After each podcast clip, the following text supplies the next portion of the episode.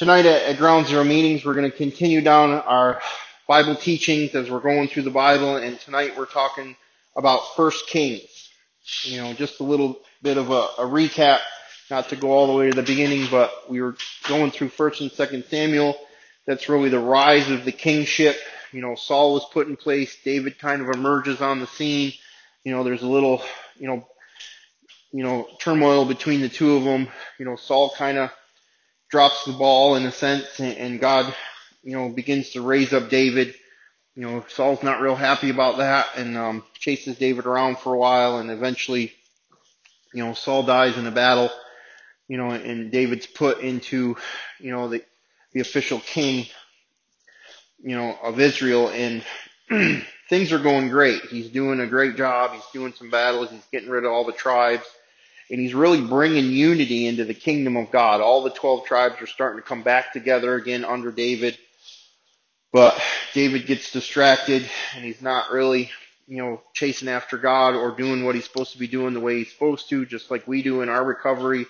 You know, it's all, you know, we're fighting our battles and we're pressing through and God is, you know, great and yada, yada, yada. And then all of a sudden we hit the plateau and, you know, we, we kind of lax a little bit and we get distracted by relationships and and uh you know we get you know falling off the wagon as well. And, and David has the same issue. You know it's the sin of our heart you know looking to to please our flesh. And um you know David gets you know in trouble with Bathsheba and he has a you know a few different marriages and he's got kids by a bunch of different people and he's not parenting his kids very well and things are getting crazy you know and you know, and you can see the the craziness that's going on in David's life through the sin that he's allowing, you know, through sexual sin, through uh, majority, you know, all these different marriages that he's in. You know, he's going against, you know, God's, you know, laws in a sense and, and doing it his way. You know, so we're coming into the, the book of First King. You know, David is old and um, it's really the transition to Saul. You know, I mentioned it last week a little bit in you know, here we are, you know, David's passing on his kingdom to one of his sons. You know, David starts to get sick and the different wives start to see that David's failing. And, and one of his wives, you know, has a plot to put her son in place and a digit or however you would say it, you know, um, and he promises to put him in place. Well, Bathsheba, you know, was, you know, kind of you know, David's closest wife in a sense, you know, and she said, well, I thought that you were going to put my son in place. So there's a feud in the family, you know, and David's like, yeah, we're going to put Solomon in place. And so there's like a rush, you know, who's going to get, you know, you know, anointed king first, you know, and, you know, there's all this turmoil going on and there's, you know, they're trying to conspire and they're trying to have a little bit of a mutiny and they're getting all, you know, their, their ducks in a row and they get Solomon down and they get the, the priest in there and they, they get him anointed as the king and, you know, and there's this big, you know, cheer, you know, and then they, the other side knows that they didn't make it, you know, so there's this, you know, fear of what are they going to do, you know, and, you know, they really put Solomon in as the king. They coordinate him, you know, and uh, you know David basically has his last words for Solomon and for the kingdom, and it's very similar to the things that Moses had said and the things that Joshua have said. That it's very important that you follow God. It's important that you follow the law. It's important that you stay away from the other tribes. It's important that you don't fall into sin. And he's given these this prophetic, you know, warning and blessing you know, and and you can see that you know it's kind of hollow in a way because you know David has struggled in the later parts of his life, you know, and he's really kind of broken and depressed about what's happened in his kids. You know, a couple of them have died, one was raped, you know, and you know Solomon kind of steps up and secures the kingdom, but basically right at the end they make these assassination plots you know, to take out anyone that might be trying to step up against the kingdom. So, you know, in a sense, as David's kind of at his end, it's not the way you saw David at his beginning. You know, at the beginning of David's life, he's trusting God, he's doing it God's way, he's a man after God's own heart, you know, he's, you know, and at the end, you know, him and his son are kind of like, you know, plotting and scheming, you know, and not really trusting God. You know, they're trusting in their own strength, you know, and you see that that kind of gets, you know, passed on to Solomon. Now Solomon starts great, you know, you know, he's put in place and the kingdom is, you know, united and everyone's cheering and, and everything's going well, you know, and Solomon really wants to be a good king and he's pressing into God and he's praying, you know, and, and basically God comes down and talks to him and says, you know, I'll give you anything you want. You know, and I don't know about you, but I probably failed that test. Probably still to this day, I'd fail that test. I mean, I would like to say that I would ask for wisdom, you know, but, you know, our flesh gets in the way, you know, and it's like you almost won the lottery per se you know, and God's like, you know, I'm going to give you three wishes. You know, it's only really one wish, but he, basically God tells him, I'm going to give you whatever you want. You know, you could live to be a thousand, you could be the richest man in the world. And Solomon really, you know, he has a heart for the people, he has a heart for the kingdom, and he asks God for wisdom. And God is just like, you know, his humility in the, in that, and he's like, well, I'm going to give you wisdom, and I'm going to give you everything else too you know, and Solomon really, you know, starts to, to put things in place and, and you see him as he's really uniting the kingdom even further than, than David did and, you know, the wisdom that God had given him. You know, he's really starting to see his wealth and his prosperity and his fame starts to travel throughout the known world. You know, and, and you know, different kingdoms are hearing about the tales of Solomon and his wisdom and he, he just intuitively knows how to handle things you know, that, that other people would be baffled by, you know, and we're watching him as he, you know, really starts to, to put things in place, you know, and, and really be a fair and just king, not just throw, you know, his, his ability to reign in people's face and you're going to do what I want you to do. He's, he's trying to win the hearts of the people, you know, and, you know, he's taking on what David kind of started because David had a heart to build the temple for God, you know, and and because David had been such a warrior and killed so many people and been in so many battles and shed so much blood, you know, God said no to David, you know, so but he he got everything in place. He got all the materials and and whatnot. And Solomon Solomon takes on this to build God's temple, and he builds this magnificent, you know, building you know, and it's really just like, you know, the tabernacle, you know, mm-hmm. de- descriptions, you know, in the, in the Pentateuch, you know, that it's really dictated. You know, I want it to be this long and this high and this wide and, you know, I want this here and that there and, you know, this is going to be gold and this is going to be layered with gold and, you know, it's very detailed and, and Solomon gets the best people from all over the place, you know, to, to come in to, to build this kingdom for, or build this temple for God. You know, but as this is happening, you know, he's, he's really, really trying to, to bring back the, the, the covenant that David had made. So Solomon's making this covenant, but it's like right after that, you know, he starts to slide. You know, he starts to bring in all these different wives you know, he starts to, to make peace treaties with some of the kings that are, you know, on the outskirts of his kingdom to try to bring peace into the land and bring, you know, peace into these different kingdoms. And so he starts marrying all these different wives from all these different tribes and all these different, basically religions and belief systems. So you see is, you know, he, he makes these connections and, and, and covenants with these brides and these people and these gods that this idolatry starts slowly, you know, sneaking into, you know, into the kingdom of, of God, into, you know, Jerusalem and, and all the different places that, you know, their kingdom is, is taken over at that point. You know, and this idolatry really is, is Solomon's, you know, downfall. You know, that it, it talks about everything that the, the king should do you know, in the law, and basically by the end of Solomon's life, he's broken every single thing, every law that he, you know, that every warning, every, you know, do not do this or do to, you know, do that. Solomon's kind of just doing his own thing. And, you know, personal side note, this is my opinion. I don't get that. You know, I don't understand it because here's a man with all this wisdom that God had given him and he has everything in his hand and he, he takes the train off the tracks.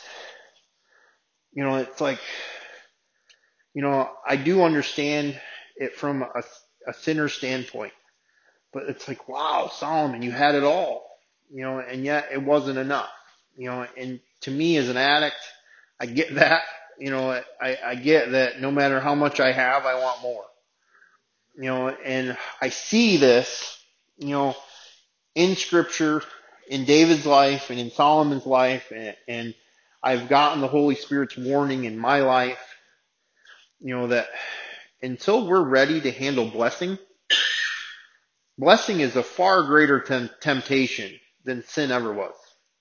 Because we get so laxed when things start going well, and that's when the enemy just kind of sits back and waits and we start to get the job back and we start to get the kids back and we start to get our finances under control and we start to oh I got such and such amount of time clean and oh I'm I've been saved for such and such amount of time and you know I got the new car and I got the good rims and I got a stereo and I got I got I got and the next thing you know it's never enough and we we let sin in in different ways you know and what we see in scripture here David's downfall and Solomon's downfall. And, and as I've been working with people for over a decade, it's been the majority of the downfall of the people that I've watched walk out that door is, is sexual relationships. You know, as much as we hate that, as much as we want to think that God wants us to be happy, you know, and, and she goes to church or he goes to church or he's a believer, and we we allow ourselves to to to blur that line that it's really you know, these pagan tribes. You know, the Canaanites had all this sexual practice. You know, the Moabites had all this sexual practice and incest. You know, and we watch in this land in America how porn, uh, pornography is, is so rampant. You know, basically there's more, there's more porno, or pornographic websites than there is any other website all combined. You know, and that you can't really even watch normal television now without all this sexual stuff getting thrown at you. You know, even like the commercials to random things would be considered like soft porn like 50, 60 years ago. Like, you know, there's all this stuff that's happening in our lives and it's so important that we stay close to God because, you know, we see the warnings in scripture and I've watched people, you know, blur this line and it's crazy the things that happen. You know, I've buried people because of relationships, you know, and it starts, it's so simple, like, oh, she's in recovery too. Like, yeah, you know what? And now you're using together. And you know what? Now I'm doing your funeral. Like, it, it's scary to me. You know, I've watched other people get into relationships. You know, it's not a big deal. Oh, I've repented, you know, and they, they keep getting into these situations. You know, and, you know, I have friends that are in jail and in prison because of girls. You know, and it seems like, oh, it's not really that. But yeah, it's that. Is that I put something else in front of Jesus. You know, it is that simple. You know, it's more complex and how that, you know, how that happens and how I fall down that path. But the truth of the matter is, if I don't do things God's way and I already have this eroded sin system in me, that I'm a sinner. You know, I sin greatly every single day. You know, and when I, I let Jesus not be the forefront of my thinking and I, I start thinking about, you know, addictions or money or, or sex or women or relationships and I start getting my focus off of that stuff, I'm putting myself in a very jeopardized, you know, situation that if I follow down that path, anything can go wrong in an instant, you know, and so it, it's so important that we are trying to do things God's way. We are never going to be perfect. But if we put things in place, you know, we develop this relationship with Jesus, we develop, you know, relationships with other believers that are, are believing the same thing that we're believing in the sense that I need to get sober, I need to work on my stuff, I need to work my steps, I need to stay out of relationships for a little while until I, you know, I get healthier. You know, I have accountability in place. I'm building relationships with leaders. I'm building relationships with pastors because I'm plugging myself in. I'm building relationships with people in recovery. You know, I have a sponsor or whatever. You're starting to build your new life. It makes it so much harder to just instantly say, poof, I'm out and I'm doing my own thing. And that's the way I used to live, that I kept everybody at a distance. So at any given moment, I could, you know, bust a move and keep it shaking and keep it moving. You know, it's like, you know, why? Because I didn't want accountability. I wanted to be able to disappear at any given minute to go do what I wanted to do. You know, today I want to do what God wants me to do. So I've kind of put myself into, you know, accountability community and accountability relationships that you know, it would be very hard for me, not impossible, you know, but it would be harder for me to, to let things start to slip in. You know, it would be purposeful. I would have to really think about what I'm doing and, and really pursue it outside of just like, oops, it happened.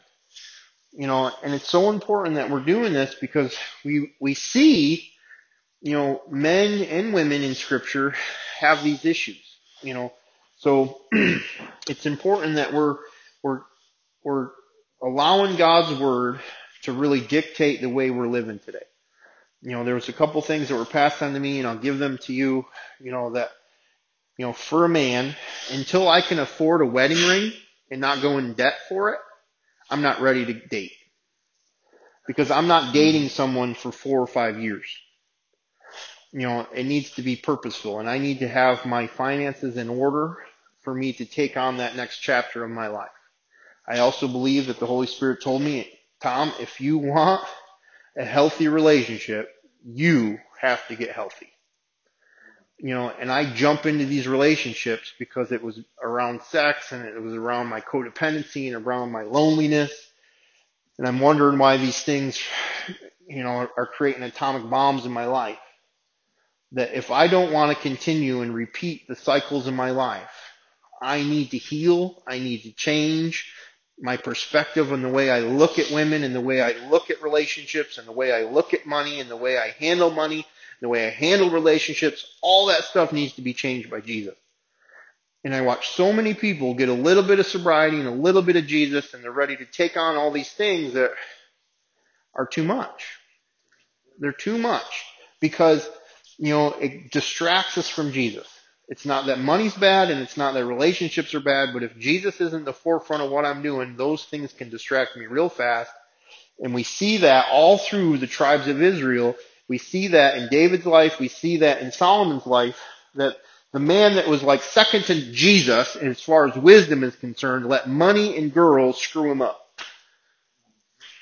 If he can do it, I definitely can mess some stuff up you know, so it, it helps me to, to have a clear mindset and, and keeps me humble in the sense that I need Jesus, I need people, and I'm not trying to do stuff that nobody knows about.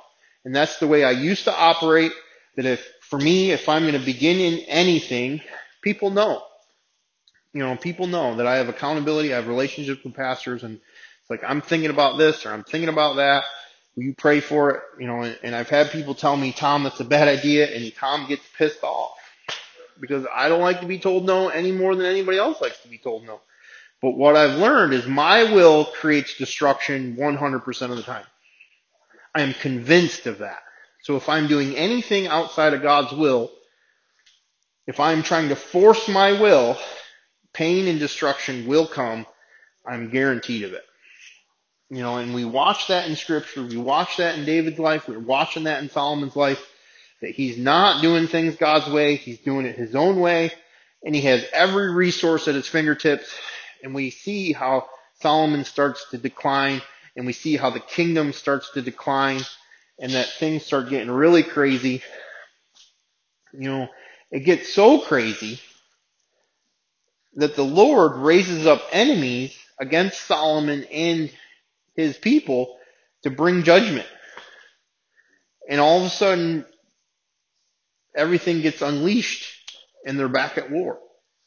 They've had peace for a long time, and then God raises up judgment upon Solomon and all the idolatry that's going on in his, you know, in Israel. and in you know Jerusalem, you know, and you know we see uh, as Solomon is coming to the end of his life, he's passing on the kingdom to his son Rehoboam, and he is an evil, evil guy, and he takes that kingdom and, and you know and takes it to a whole nother level of you know idol worship and, and crazy pagan worships. And, and you know when Rehoboam steps in as the king, you know, there's you know, there's kind of two separate kingdoms that are going on here. There's Israel and then Judah. Judah is the lower part and Israel is the, the kind of higher part of what we would say is Israel today. It's kind of cut in half. And they came to him and they're like, your taxes are too high. And he went to Solomon's council and they're like, you know, if you, you know, do what's right by these people, they'll serve you, they'll love you forever. And he went to his friends and they're like, you know, unleash hell on these people. And he said, well, what Solomon's was like, you know, his, his rat or his, his reign was like a thumb. It's going to be like my wrist. And he just comes down on these people and they, you know, they reject it. They revolt from him and there's like war between Israel. So everything that, that God had been doing through David and, and even Solomon is now wiped out because they started worshiping other gods. They started lying, you know, I, idol worshiping. They started, you know, doing all sorts of crazy things. That Rehoboam sets up these other temples, like it's like a counterfeit of God's temple, and he puts golden calves in each one of them because it's a representation. And we're not worshiping Yahweh; we're worshiping our own thing. We're doing our own our own thing. you know, and it just it takes the kingdoms. You know, there's two kingdoms now, Judah and and Israel, and, and it just sinks them they're right back to where they were in Judges, you know, not too long ago. They're basically back into that same cycle of complete apostate, which means that they've completely turned away from God, you know, and God's judgment's happening. You know, you know, as we watch through it, you know, if you're reading through Kings after Solomon, you know, it starts listing the kings. This is the king of Judah. This is the king of Israel. This is the king of Judah. This is the king of Israel. This is the king of Israel. This is the king of Israel. This is the king of Israel. And after it, each one of them, it states, you know, if they follow God, believe in God. And some of them say it's like he did what was right in the Lord's eye, but he left the pagan temples. He left idolatry. Other ones are like he did evil in the Lord's eyes and he, he worshiped this idol. And you can watch it. It's like bad, bad, bad, good, bad, bad, bad. And it's like, they're never getting back on track. After what Solomon allowed into the kingdom, they never really get back to, you know, the way they were in David's day. You know, and, and you start to see how, how idolatry, you know, really starts to be mixed in there, you know, and it gets worse and worse and worse. You know, basically Israel, as they split, never had a king that that represented God. Every single one of them, there's like 19 or 20 of them. There's like 19 for Judah and 20 for Israel or vice versa. Every single one of those 20 kings did what was evil in the Lord's eyes and was like it said, he was worse than the last one. So I can't imagine the stuff that they were getting into. They were probably getting into the same stuff that the Canaanites and the Moabites and all that stuff, you know, were getting into the, the Philistines and they were all into child sacrifice they were into sexual, you know, sacrifices and sexual worship. They were into incest. They were into all sorts of crazy, you know, rituals and, and pagan worship, you know, that we would say is, is crazy, but they're trying to be in control of God and get God to do what they want him to do. And things are getting worse and worse and worse, you know, but God, you know, has a funny way of moving, you know, and he's always he's moving in this this heart of love. You know, even though we see this stuff, you know, we you know we've all you know hurt God on some level, you know, by our sin. You know, and it's important that we see that His mercy is there in spite of us, that we're never going to be perfect. You know, and even in spite of this, you know, in spite of the, the craziness that they're getting themselves into, you know, and how they've turned from God and they're worshiping all these other gods and you know, things are getting crazier and crazier, you know, and even God bringing judgment, you know, and eventually he brings in, you know, the Assyrians and, and completely takes out Israel and says, I've had enough of it, you know, and that's where we get the Samaritans because Samaria was the, the capital of Israel and the Assyrians come in and it becomes like this mixed breed. You know, and that's why when we read in the New Testament, you know, that there's the Jews and then there's the Samaritans and they're like, ooh, don't go even there. And they would walk miles around Samaria so they didn't have to, to get touched by them. You know, they didn't want to breathe the same air. You know, you read in other scriptures where there was a Samaritan sick on the on the side of the road, and they'd walk like way over to the other side of the road. They were like, ah, I can't even get close to them. They're so unclean. You know, and that you know, it's the idea of the law that says, you know, this person's sick. It doesn't have anything about ministering to the sick people or bringing justice to the, you know, in in places. No, I need to stay so far away from them. So we see the Jews in the New Testament going by laws and not having God's heart, and that's screwed up too.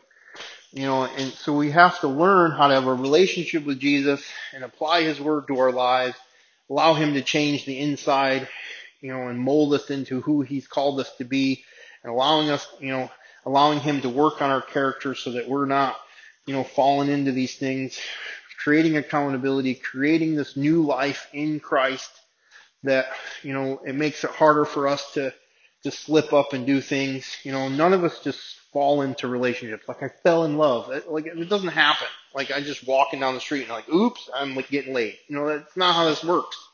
Like I don't just like, oops, you know, I walked down the street and somebody handed me a beer and I decided to drink it. Like there's thought process, planning, scheming, all these things that start to happen for me to bring those things into my life. Now that does not mean that somebody might say, hey, I got something, do you want something? And we have to say no to that. And it doesn't mean that you don't have people hitting on you and flirting with you and you have to say no to that. But there's a process. It's not like, hey, I'm going to flirt on you and you have sex on the sidewalk. That's not how this stuff works. You know, at least not in America. You know, well, maybe not in Utica. Well, maybe not here. I don't know. I mean, things get crazy in this world. You know, anything can happen. You know, you know, anything in America can really happen. So it's, you know, we have to be careful of Tom's absolute statements because all of a sudden it's like, Tom, guess what you were talking about? Like, I was coming home last night and there was a naked woman on the side of the road with a 40. I don't know what happened. You know, you said it wasn't supposed to happen that way and it happened exactly, you know. Alright, so let's back up. Anyway, you know, it's important for us to be putting things in place that make those scenarios a little bit farther fetched, as, as far fetched as that scenario is. But in the midst of this craziness, God has stuff moving and happening. You know, and we see the emergence of God's prophets again. You know, and here's Elijah on the scene, and he's kind of a bad man pajama. Like, he does not give a rip about anything. You know, he's living in the desert you know, he's just kind of doing his own thing and he's having this crazy powerful relationship with, with God and God starts speaking to him about stuff, you know, and things start getting crazy, you know, that there's really a drought in the land. You know, God's judgment brings, you know, a drought, you know, and nothing's happening and Elijah starts praying about God to bring rain. You know, and he would send out, you know, his little coworker you know, is there any clouds in the sky? And he would go out and he would look and you're like, no, there's nothing. You know, and, and this happened several times. And eventually, you know, the guy goes out and like, yeah, there was like one little tiny cloud, like way off in the distance. It was like the side of my, my fist. And Elijah's like, happy dance. It's about to rain and bring, you know, the rain begins to happen, you know, and brings life back to, you know, everything and, you know, the crops are starting to, to you know, come back and life begins to come back because a, a godly person begins to pray for his community, begins to pray for his country, begins to pray for his kingdom. You know, it's so important that we're praying for our city we're praying for New York, we're praying for, you know, this country. It doesn't matter what your political belief system is, that we have a God that has the government on his shoulders. You know, so you may, you know, hate the, the mayor of Utica and hate Cuomo and hate Trump and whatever your belief system is in your politics, honestly, it does not matter because you believe in Jesus and you should want your state and your city and your country to prosper. And that's the way you should pray. You know, I, you know, have my own belief systems. I don't really get into politics, I'll be honest, but it's important for me to pray for this city because this is where I'm living. And it's important for me to pray for this state and it's important for me to pray for this country so that we don't end up like them. Because, you know, if you read through Jeremiah, you know, and we're going to get there soon. If you read through Jeremiah, and I was not too long ago, what I'm reading is like, this is happening in America now. This is 3,000 years ago. And it's like, what I'm reading is happening in our country. You know, the, the divide in the politics and the way that the people are acting and all the sexuality that's happening and all the idol worship that's happening. It's like, it's like that's happening right now. It's no different. You know, so it's so important that we're praying for this country. You know, in Second Chronicles it says, if my people would humble themselves and pray, that I would deliver them. You know, and it's so important that we're praying, praying for this city, praying for leadership, praying for the pastors, praying for people. You know, and you know, I always, I always hear people like, I don't know what to pray about, and I'm like, you need a list because I will give you a list of stuff that you can be praying for because we all have a ton of stuff, to be honest with you. You know, so it's important that we're trying to represent God to the best of our ability and not get caught up in some of that political craziness or religious craziness, you know, and just represent God to the best of our ability. Well, here's Elijah. You know, he's representing God to the best of his ability and, and really there's nobody around him that's representing God at all you know, in his conversations, you know, he's like, there ain't nobody else, God. And he's like, well, you don't know what I got going on. There's some other people. Trust me that you're not the only one on the planet that's representing me. You know, but, you know, basically, you know, Elijah calls, you know, Ahab, you know, he's one of the kings and his wife, you know, is Jezebel and she's a Canaanite. So they're into all sorts of sexual worship and all sorts of crazy stuff and, you know, he's got the prophets of Baal, so there's the Baal worship coming in. You know, there's a temple to Baal that was destroyed by the, you know, the Islam destroyed it because it, Baal was a representation of the devil. You know, so they even destroyed it. Like, and that wasn't that long ago. You know, it's like, you know, even some of our, our enemies, you know, have a common enemy, and that's the devil who's trying to destroy each and every one of us. But, anyway, you know, there's these prophets of Baal, and they're prophesying all these crazy things and doing all these crazy things. And Elijah kind of has a duel with them. He's like, well, you know, why don't you get your 450 friends and we'll meet, you know, down on the on the playground and we're going to have a battle. You know, you talk to your God, I'm going to talk to my God, and we'll see which God's real and he's like he basically sits back and he kind of just lets them you know pray and do their things. They're cutting themselves and they're doing all sorts of crazy stuff to try to invoke their god. And nothing really happens you know and there's this altar and, and, elijah's just being you know to me it's funny. It's like sarcasm. He like pours water on it. Like and then he like calls down fire and god just pours down fire on it and burns up the altar burns up the wood burns up everything you know, and basically everyone's kind of really afraid of Elijah at this point, you know. but it's important that we pick our battles. You know, obviously, I don't think that we should go to one of these temples. You know, there's a temple right down the street, to be honest with you, you know, and knock on the door and be like, let's call out on our gods, you know. But I think that today, as I represent Jesus, that I can carry myself with light no matter where I go, you know, and I can be praying powerful prayers in my head for what's going on around me. You know, I don't have to get down on my knees and, and, and, you know, you know, pray in that sort of a way that I can have this communion with God.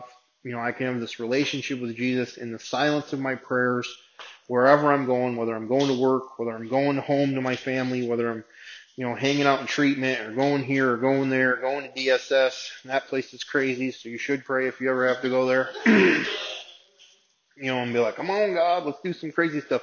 But, you know, it's important that you know who you are in Christ. And that's something I see in Elijah. Is he knew who he was and he knew who God was. That he didn't have this fear in him as far as taking on Baal. Now Jezebel is another story. Jezebel's like, I'm gonna kill you, and he's like, peace, I'm out. You know, I'm gonna go hide under a tree. You know, so, you know, we see, you know, that we go through different types of attacks and we're different types of scenarios. And, you know, something I can say, you know, because I'm on, you know, I have the hindsight of this equation. You know, and Elijah didn't really have accountability. He didn't have a family. He didn't have, you know, the remnant wasn't close to him that he's taken on all this stuff by himself You know, and that's one of our worst things that we do is that we're super independent and that we take on all these different battles in our lives and we don't let anybody know what we're going through. You know, you know, and we get sick and we go in the hospital and like days later they contact you and let you know they're actually in there. Side note. You know, we all have battles. And we should have relationships with people enough that says, hey, I'm struggling. Will you pray for me? Send a text. It's not that big of a deal. And that we should have enough relationship with people that they don't need to know every specific, but they love you enough to say, I'll pray for you. You know, do you want to give me specifics? Well, this is what's going on. All right, I'm going to pray. You know, I'm going to pray for you. I'm going to pray for the situation. I'm going to pray for your kids. I'm going to pray for your finance. I'm going to pray for that job. I'm going to pray for your car. I'm going to, and we should have people that we can reach out to and say, hey, will you pray? Doesn't mean that you're trying to get the answers. It doesn't mean that you're complaining. It doesn't mean, oh, I don't want to burden them with my problems. That's not real. Like we have to get over ourselves and humble ourselves and say, you know what? I need other people that are part of the kingdom of God, you know, because we are all a family. And we should not be trying to take on life alone. That's the way we used to do it, and how successful were we? Not very. You know, so even though we have Jesus and we think we're we're tough now that we got a resurrected king in our corner, the truth of the matter is is we still need people. I need people in my life, you know, that that encourage me and support me and, and hold me up, even if, if they don't always know what they're doing. Doing that, you know, it's having somebody close to me. You know, I'm fortunate that I moved people into my house. You know, I cheated, you know, and it made it harder for me to do stupid stuff you know, and we read and we pray every day. So it's like I, I've created this in my life because I need it and I'm passing it on to them and trying to show them that you need this stuff too. Like if I need it, if Jesus prayed on a regular basis, how much more should we be praying on a regular basis? If Jesus had people around him all the time, how much more do we need people around us all the time? You know, we see that Jesus had 12 disciples, but he really had his three there's always three people that were really always around Jesus. You know, and that's something that God showed me many, many years ago is who's your three? And maybe you're like, I don't have any. It's something you should be working on. You should have some people, one, two, three people, that it doesn't mean they know every last detail, but you know, they're close enough that you can say, Hey, I'm struggling. Will you pray for me? And they're like, absolutely. I got you. You know, and it's important that we, we have these types of people in our life you know, you know that Elijah, you know, is taking on these, this kingdom, you know, and we see that Elijah's kind of, you know, depressed in this moment, and he's kind of hiding under this tree, and he's like, "Oh, I just wish that I could die." And God's like, "I'm not done with you yet." You know, there's so many times that we go through our trials, and we're just like, "I, I want to give up." God's not done with you yet. Most of us are just getting started. You know, I, I've been doing this for a minute now and honestly, I feel like things are just getting started. You know, like the next 10 years, next 20 years of following Jesus are going to be crazy. You know, and the last 10 have been pretty decent. You know, but I really believe that the first 10 were like a foundation and character building and, you know, it's not that he didn't do some cool stuff because he did.